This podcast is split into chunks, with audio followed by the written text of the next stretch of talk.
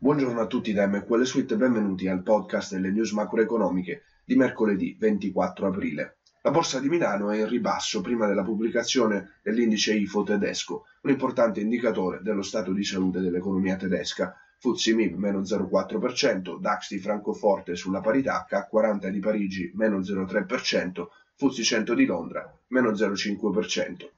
La spinta propulsiva di Wall Street, dove il Nasdaq e l'S&P 500 hanno toccato ieri nuovi record, si è esaurita nel corso della notte. Le borse dell'Asia, inizialmente in rialzo, si avviano a chiudere in calo. L'indice Nikkei di Tokyo ha chiuso in calo dello 0,4%, il Kospi di Seoul segna una flessione dell'1,2%, in calo dello 0,8% l'Hang Seng di Hong Kong, variazione negativa analoga per il CSI 300 dei listini di Shanghai e Shenzhen.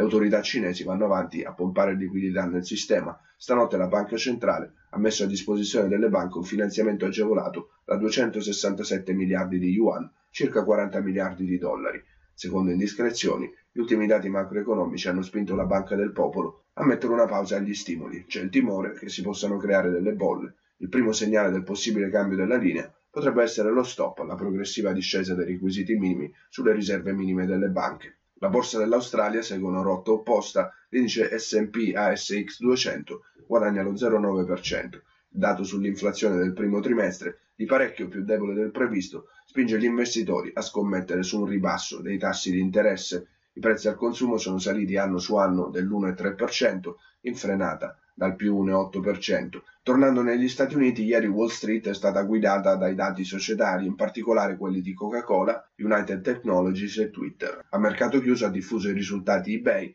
i ricavi hanno battuto le stime degli analisti, le previsioni sul trimestre in corso, sia per quanto riguarda gli utili che i ricavi, hanno battuto le attese. Meglio del previsto anche i ricavi di Snap.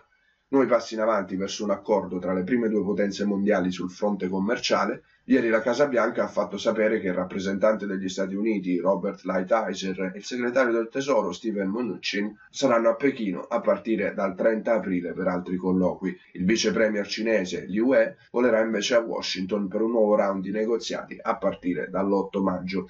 Intanto, su un altro fronte caldo per gli Stati Uniti, quello del programma nucleare della Corea del Nord, un funzionario del Cremlino ha fatto sapere che Kim Jong-un e Putin si incontreranno domani a Vladivostok.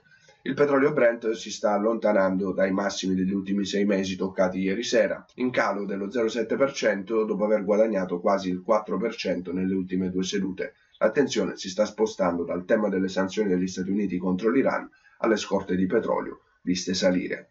Sul mercato Forex il dollaro si mantiene non lontano dal massimo di 22 mesi toccato ieri sulla scia dei dati USA sul mercato immobiliare più solidi del previsto, negli scambi europei del mattino l'indice sul biglietto verde scambia a 97,66 dopo essere salito nelle contrattazioni nella notte a 97,77, massimo da giugno 2017.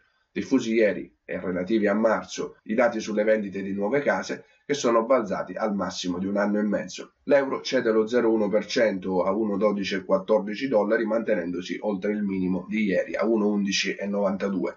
L'economia europea sembra affrontare un momento di particolare debolezza nei confronti di quella americana e questo potrebbe essere alla base dell'andamento dell'euro secondo alcuni analisti. La sterlina amplia le recenti perdite arrivando a toccare un nuovo minimo di due mesi a 1,2915 mentre aumentano le pressioni sulla Premier Theresa May perché mette a punto un nuovo piano per la Brexit. La sterlina è però positiva sul paniere più 0,9%.